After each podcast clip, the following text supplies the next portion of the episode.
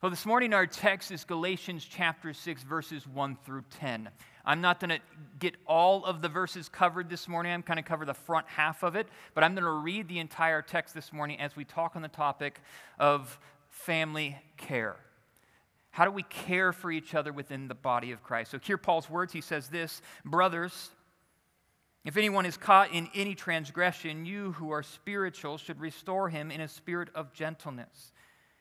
Keep watch on yourself, lest you too be tempted. Verse 2 Bear one another's burdens, and so fulfill the law of Christ. For if anyone thinks he is something when he is nothing, he deceives himself. But, but let each one test his own work, and then uh, his reason to boast will be in himself alone and not in his neighbor. For each will have to bear his own load. Uh, let the one who is taught the word share all good things with the one uh, who teaches. Do not be deceived. God is not mocked, for whatever one sows, that will he also reap. For the one who sows to his own flesh will from the flesh reap corruption, but the one who sows to the Spirit will from the Spirit reap eternal life. Let us not grow weary of doing good, for in due season we will reap if we do not give up. So then, as we have opportunity, let us do good to to everyone, all people, and especially to those who are of the household of faith. Well, missionary E. Stanley Jones tells the story of a time in which he was serving in uh, India. He was in this Christian community and they're living there. And in this Christian community, they came to the collective idea that they were going to give the servants one day off a week, and this Christian community was going to fulfill their role within being the servant. One of the roles they had to fulfill is what they called a sweeper, or what we would call a janitor. As you can imagine, not many people were interested to serve in this role.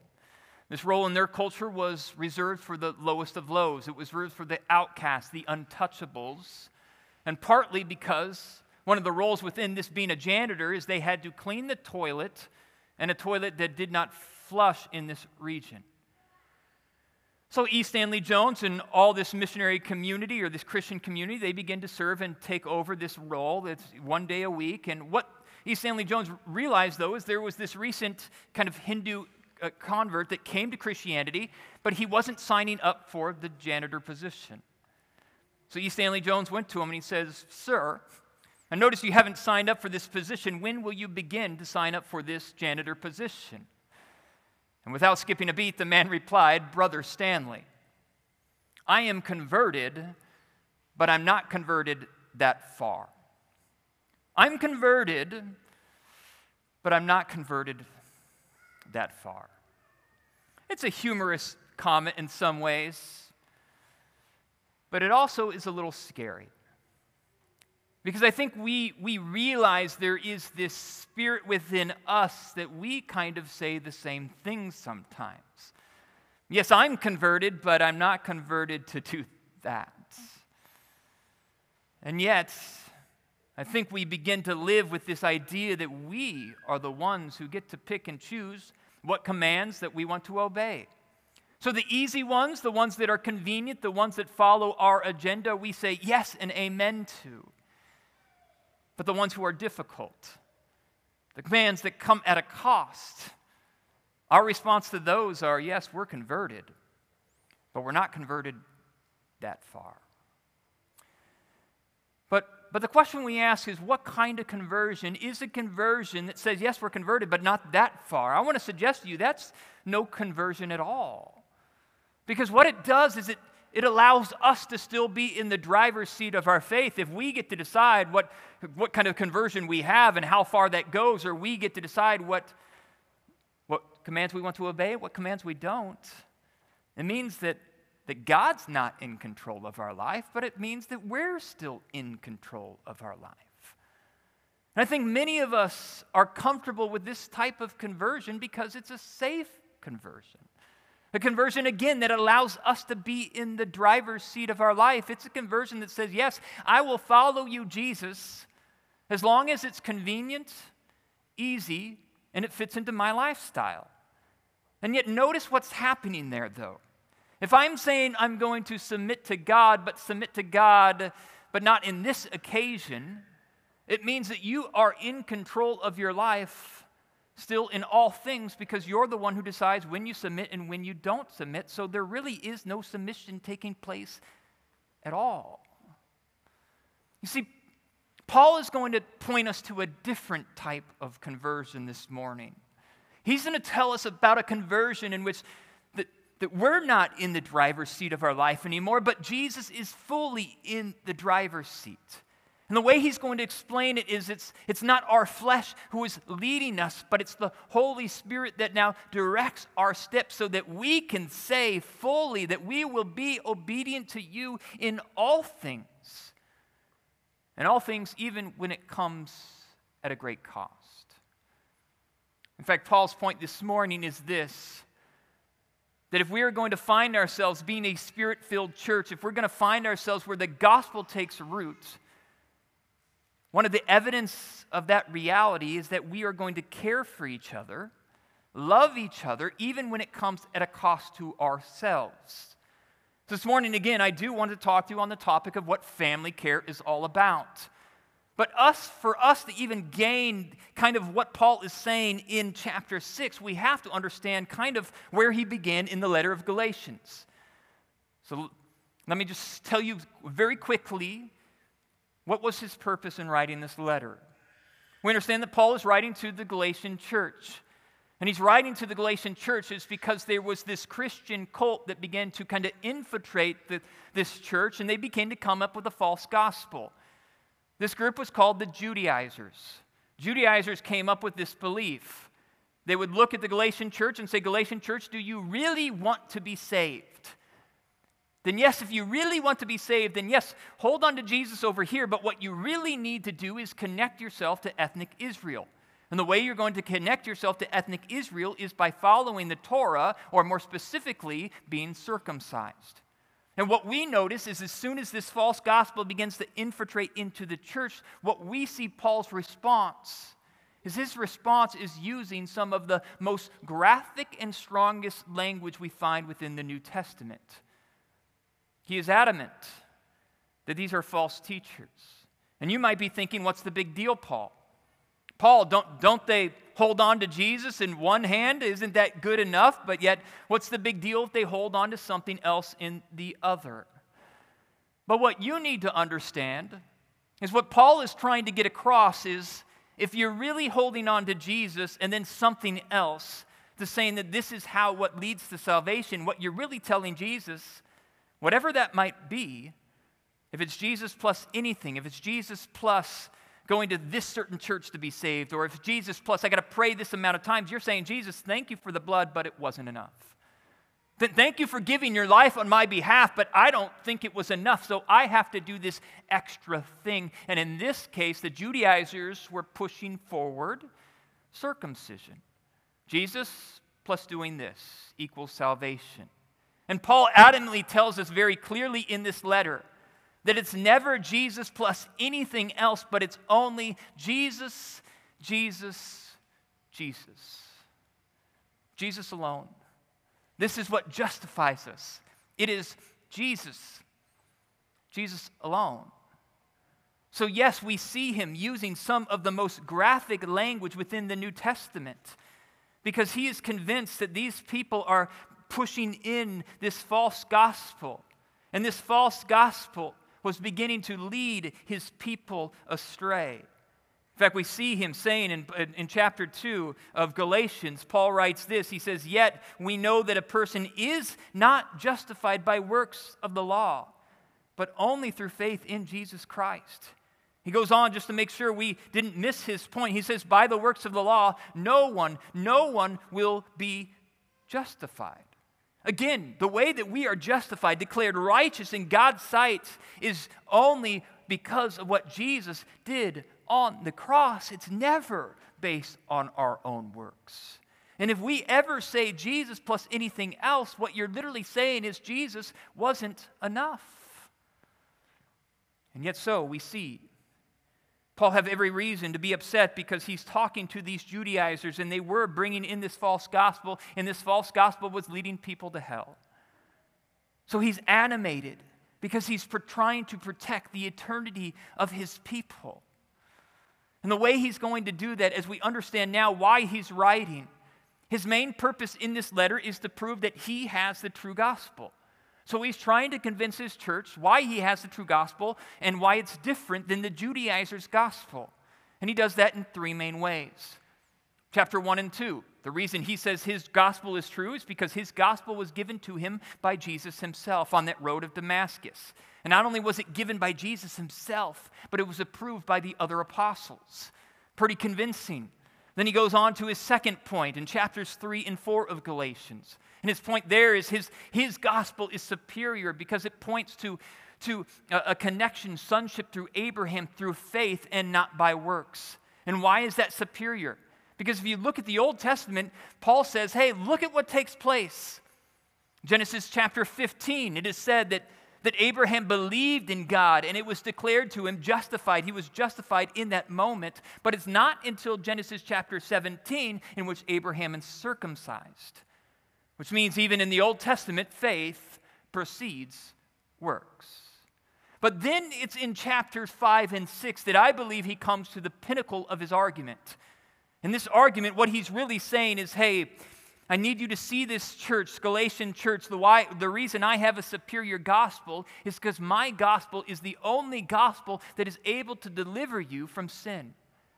And how is he going to prove that? He points to community. He says, just look at the difference of community.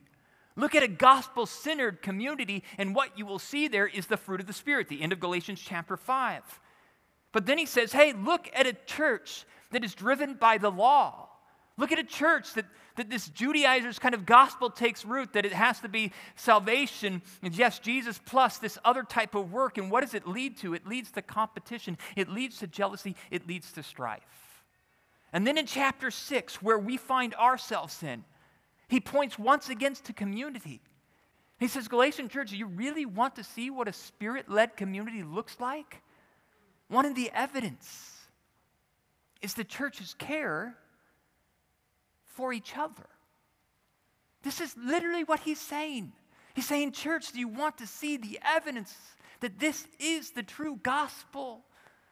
Look at the church of Jesus Christ. Look at how the gospel takes root. And notice how the church begins to care for each other. What does this care look like? Well, he's going to explain it in two different ways. There's three ways in the text, but I only got time for two, so we're not going to reach the third, but he's going to tell you two. The two we're covering this morning is this the way that we care, the evidence of the gospel taking root, and the way we care for each other is, is first this idea of confronting others who are stuck and trapped in sin, gently pointing them back to Jesus Christ. Second truth is we bearing each other burdens for each other. And the third one, one we're not reaching, is doing good for all people, specifically the household of God. But notice this first area, this first idea of being willing to be a spirit filled community that one that embraces gentle restoration. This is the main reason of how we're able to care for each other, is what Paul is saying in this passage. And I, I think sometimes we don't necessarily equate that with a loving community. But notice the alternative. If we just look back a couple verses in chapter 5, verse 26, notice what Paul says. He says, Let us not become conceited, provoking one another, envying one another. And the question you see, or what we need to notice, is what he's doing again. He's comparing a legalistic culture to a gospel centered culture. He's saying a legalistic culture is always going to lead to this idea of provoking one another, envying one another. A community is led by, marked by one upmanship and competition. And the question we need to ask is why? Why does this legalistic culture or a law based society always lead to this one upmanship or this jealousy and this strife? Well, I like what one author says. He says, legalism always leads to a staring problem. What does that mean? That means in a work based system, I'm always looking over my shoulder. Because if the way that I am called to, to gain my salvation is by my own works, I'm always asking the question how many works? How many times do I have to pray today to be saved? How many times do I have to go share my faith to, to be able to gain God's assurance of salvation? And the question is, you never know. So, what do you do in this society? You look over your shoulder, you begin to stare at other people, and you say, Well, that person's praying two times a day. I'm praying five, so I'm, I'm doing pretty good. I, I think I can be assured of my salvation simply by looking at other people.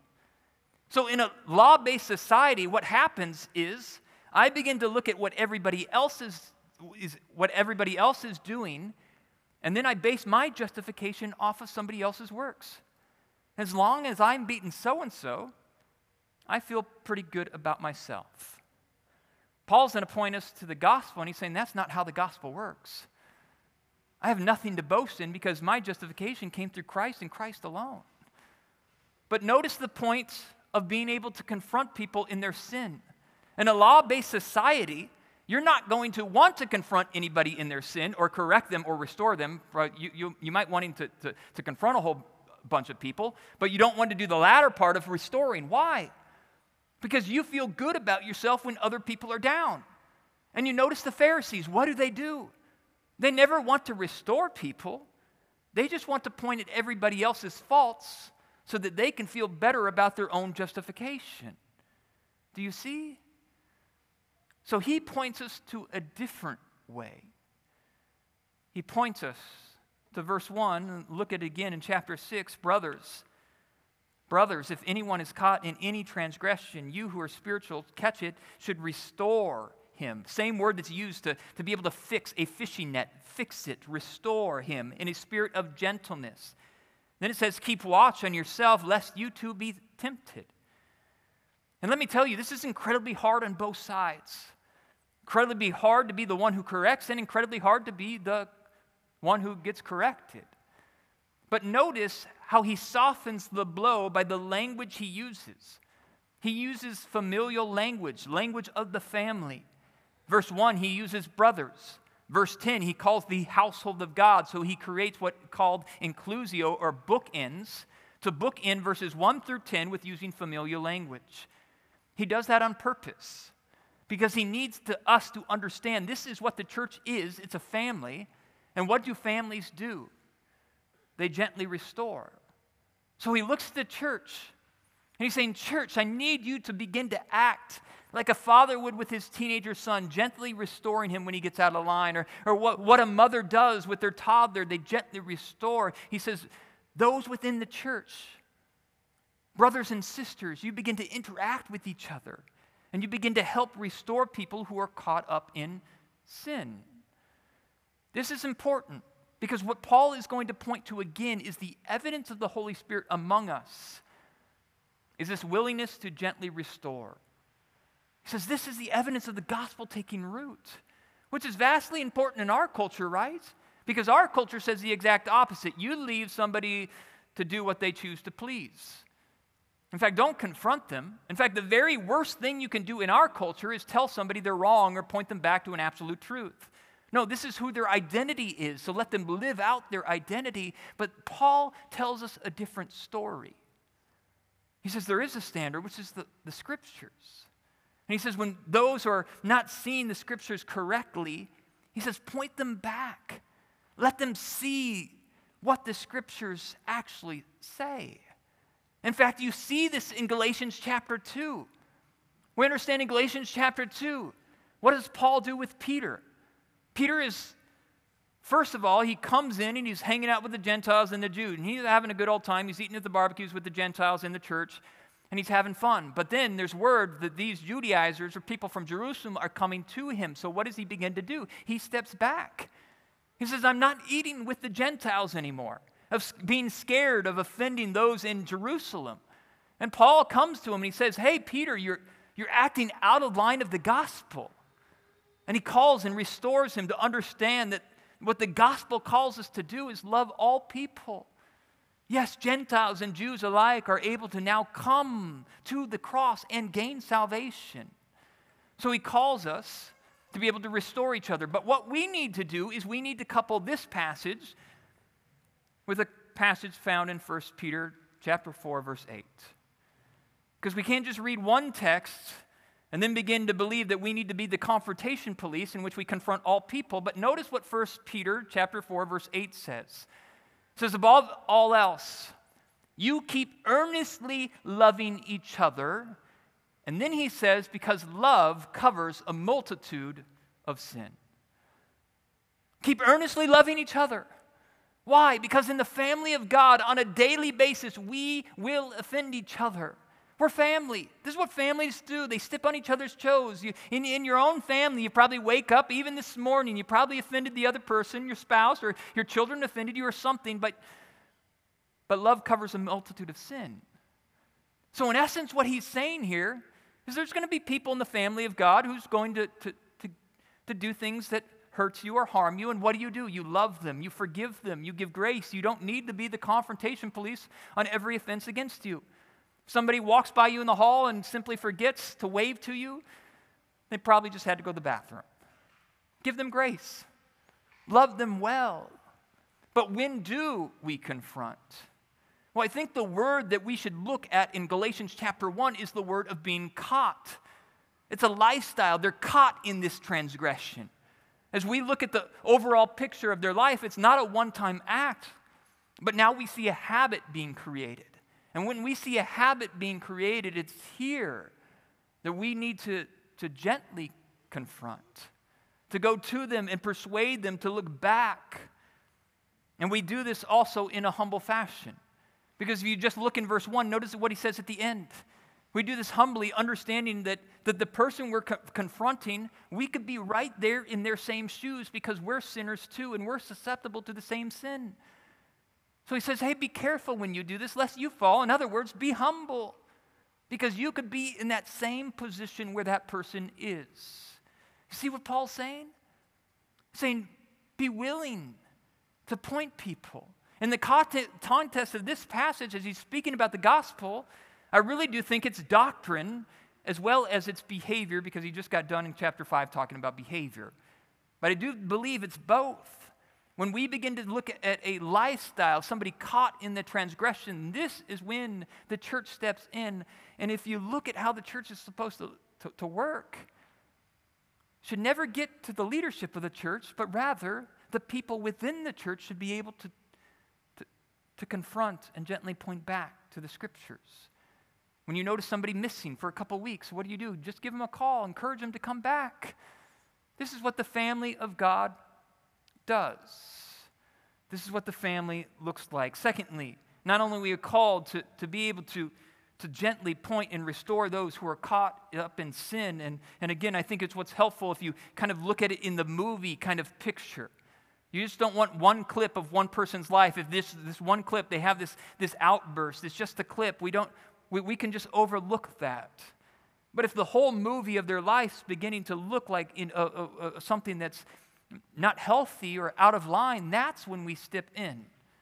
But now he calls us to do something else, which is, which is, which is surprising in some ways. He says in verse 2 Bear one another's burdens, and so to fulfill the law of Christ, which he just got done in saying is love. Bear one another's burdens. So to fulfill the law of Christ, which is love. Again, this, this verse makes perfectly good sense if we see the church as a family, right? Because families, they bear each other's loads. But I think in our Western culture, we don't view the church like a family, so therefore, somebody else's load across the room, you're like, I have nothing to, I, I don't want anything to do with that. And again, this comes at a cost.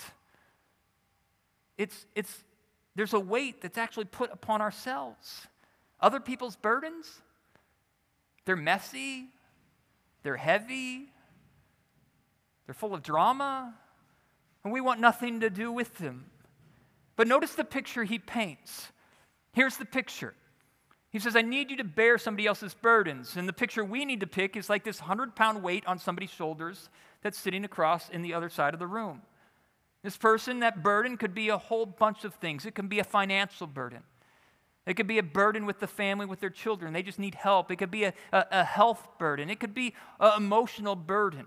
So it has this 100 pound weight on them. And what Paul is saying is, I, I need you to go over there and help them carry it. And as soon as you help somebody carry a 100 pound weight, guess what happens to you?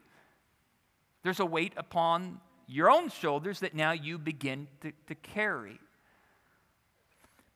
Here's our problem, though God says, I need you to carry that burden, but what's our normal response? Our normal response is, I'm converted, but I'm not converted that far. And we got all a bunch of excuses to, to come up with, right? Our own emotional health. We come up with the idea that, man, we, we got our own burdens. Why are we going to carry anybody else's burden? We, we think of the story, well, shouldn't they just learn to carry? Isn't it just discipleship to teach them to carry their own burden and we want nothing to do with it? Or maybe we just say we're too busy for that. But this is where Jonathan Edwards' words become so powerful. Jonathan Edwards, he writes this paper.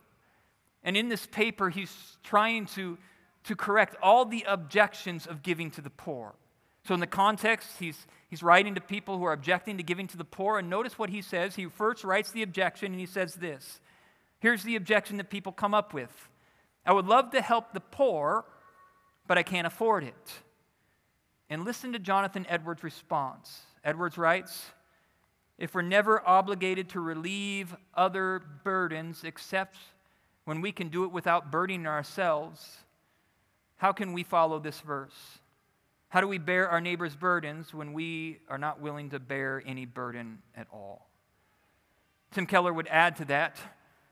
Tim Keller's words are fitting. He says, You know what we're really saying when we say we can't afford to help someone? Tim Keller says, When we say we, we're, we can't help to afford someone, what we're really saying is we can't afford to burden ourselves. And yet, Tim Keller says, Is that not the point of this passage? It's not the point of the passage to burden yourself, to take some of that weight even when it comes at a cost. See, this is what the church has been doing since the very beginning. You want to see the sign of the Holy Spirit amongst your midst? It's when the church begins to take this and live this out. In fact, I'm reminded of 250 AD, in which there was this plague in the Greco Roman world in which it came in. And as this plague came in, they were reminded of a plague that just came a century earlier that killed off one third of the population. So you can imagine as you're hearing this plague coming into your city, and you just realize a plague came before and it killed one third of the people, they begin to freak out. Those could, who could afford it left the city, moved to the mountain, uh, the countryside. Those who could not afford it were stuck in the city. What they noticed in this Greco Roman world, though, is as they went to the temples within the city, the priests had disappeared. They were like, We're out of here. We don't want to deal with this. Those who had loved ones who fell sick, they forced them out on the streets. And yet the church came in and said, that, That's not right. So they began to bear the burden of those who were sick. They took them into their own house, they began to nurse them. Historians believe that the church, because the church was willing to bear this burden, they lowered the, po- uh, the, the, the death rate by over two thirds. But historians also note that as the church began to care for those who were sick, many within the church ended up dying as well. They were willing to bear the other person's burdens to the point in which they suffered to death. And you might think, that's crazy.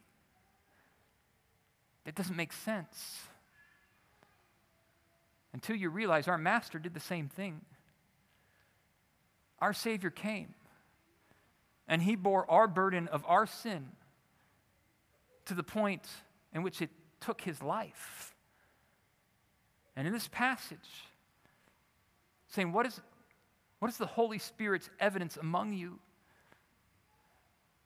It's your willingness to not only confront sin, to restore those who are stuck in sin, but secondly, to bear each other's burdens. When we're sick, we're called to care for those who are sick. When we see those who are hungry, we're called to feed them. When we, when we see those who are in distress, we're called to care for them. When we see those who have a burden, we're called to help them carry that burden as well. And what's so interesting in this passage is he begins to kind of disclose how this looks. Specifically, as you help me carry my own burden. In fact, I love this verse found in verse 6. Hey, your pastor, the one who teaches you, carry his financial burden. And I love it because what he's really saying is there's value in the teaching of God's word. So much value that Paul says, I need you to, to be able to support the, the pastors who are teaching so that they can be able to disciple you and help you and not have that burden.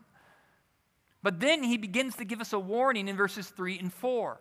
He gives a warning because as you're beginning to carry each other's burdens and you're restoring people uh, from sin and, and helping them come see Jesus, there is this sense that maybe pride seeks in. But notice what he says in verses 3 through 5. Paul writes, For if anyone thinks he is something when he's nothing, he deceives himself. Then he says, But let each one test his own work and then his reason to boast will be in himself alone and not in his neighbor, for each one will have to bear his own load. There's a lot of debate what that means, but I simply think what Paul is saying in this passage is don't, don't get so prideful that you begin to think you're something when in reality the church creates equal ground. We're all people who have the same need grace. We're justified by what Christ did in us. We have no reason to boast. So he's saying, find your satisfaction in, in the load God has given you to carry. Don't look at other people's load. You look at what God has placed upon you. And yet, as you look at this idea of carrying each other's burdens, I really think our church really does a good job in this. Then on a weekly basis, there's people who have large families and they're cooking for other families, even though they got to feed their own family. And, and there's families who care for children, even though they got a whole ton of children themselves. And, and there's men who come out and do yard work, even though their schedule is busy. There is this church really exemplifies this passage, which should be put a smile on our face because it's, it is evidence that the gospel is taking root in this place. It's evidence that the Spirit is working amongst us. In fact, I'm reminded of Tony Merida, in which he speaks of this story about this New York pastor. One of the members came up to him in this New York church, and the member said to the pastor, He says, Man, Pastor, wouldn't it be great if God just began to show up and showed off miracles and signs again? Man, I just want to see God at work. I want to see signs and miracles to really testify that God is here. Pastor turned to this member and pointed to somebody across the room and said, You see that lady over there? She was just evicted from her apartment this week, and she has three children. She said, I, I, the pastor said, I would consider it a sign and a miracle that God is in our midst if you would be willing to take in this woman and her children and house them for three months. But what he's saying really is the essence of this passage. You want to see signs and wonders amongst us? It's when the Holy Spirit moves in your life to carry somebody else's burden, even when it comes at a cost to yourself. That's not natural. That's a sign of the Spirit at work. So Paul turns to us in this passage, and then he ends with this passage of doing good for all people.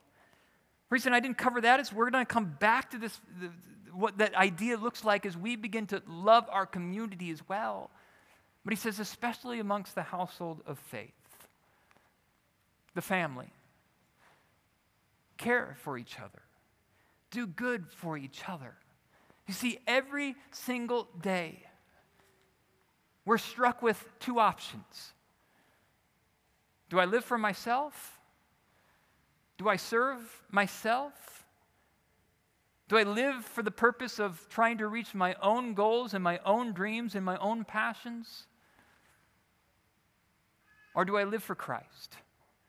And as I live for Christ, then it begins to, to orient my life for other people.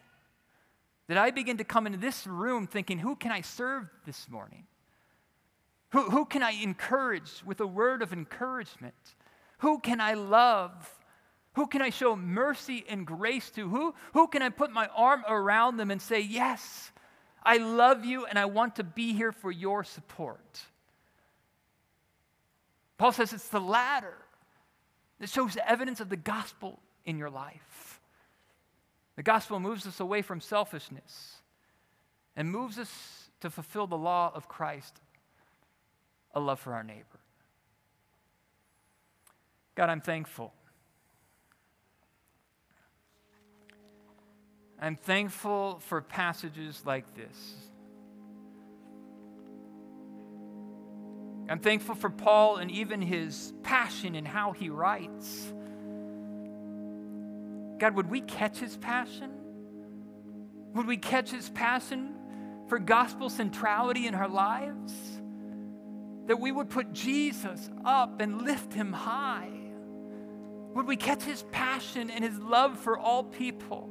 His willingness to give his own life, suffer for the sake of the gospel as he preaches it to his church? Would you give us a passion of Christ like love in all things? A passion for the bride of Christ. That we would see the importance of the local church. That we give our lives more fully to the local church. Because it's the local church who has been called to proclaim the gospel to the world. So, would you strengthen your church this morning? Would you encourage your church this morning? Would you allow your church to feel your endless love? We pray these things in your son's name.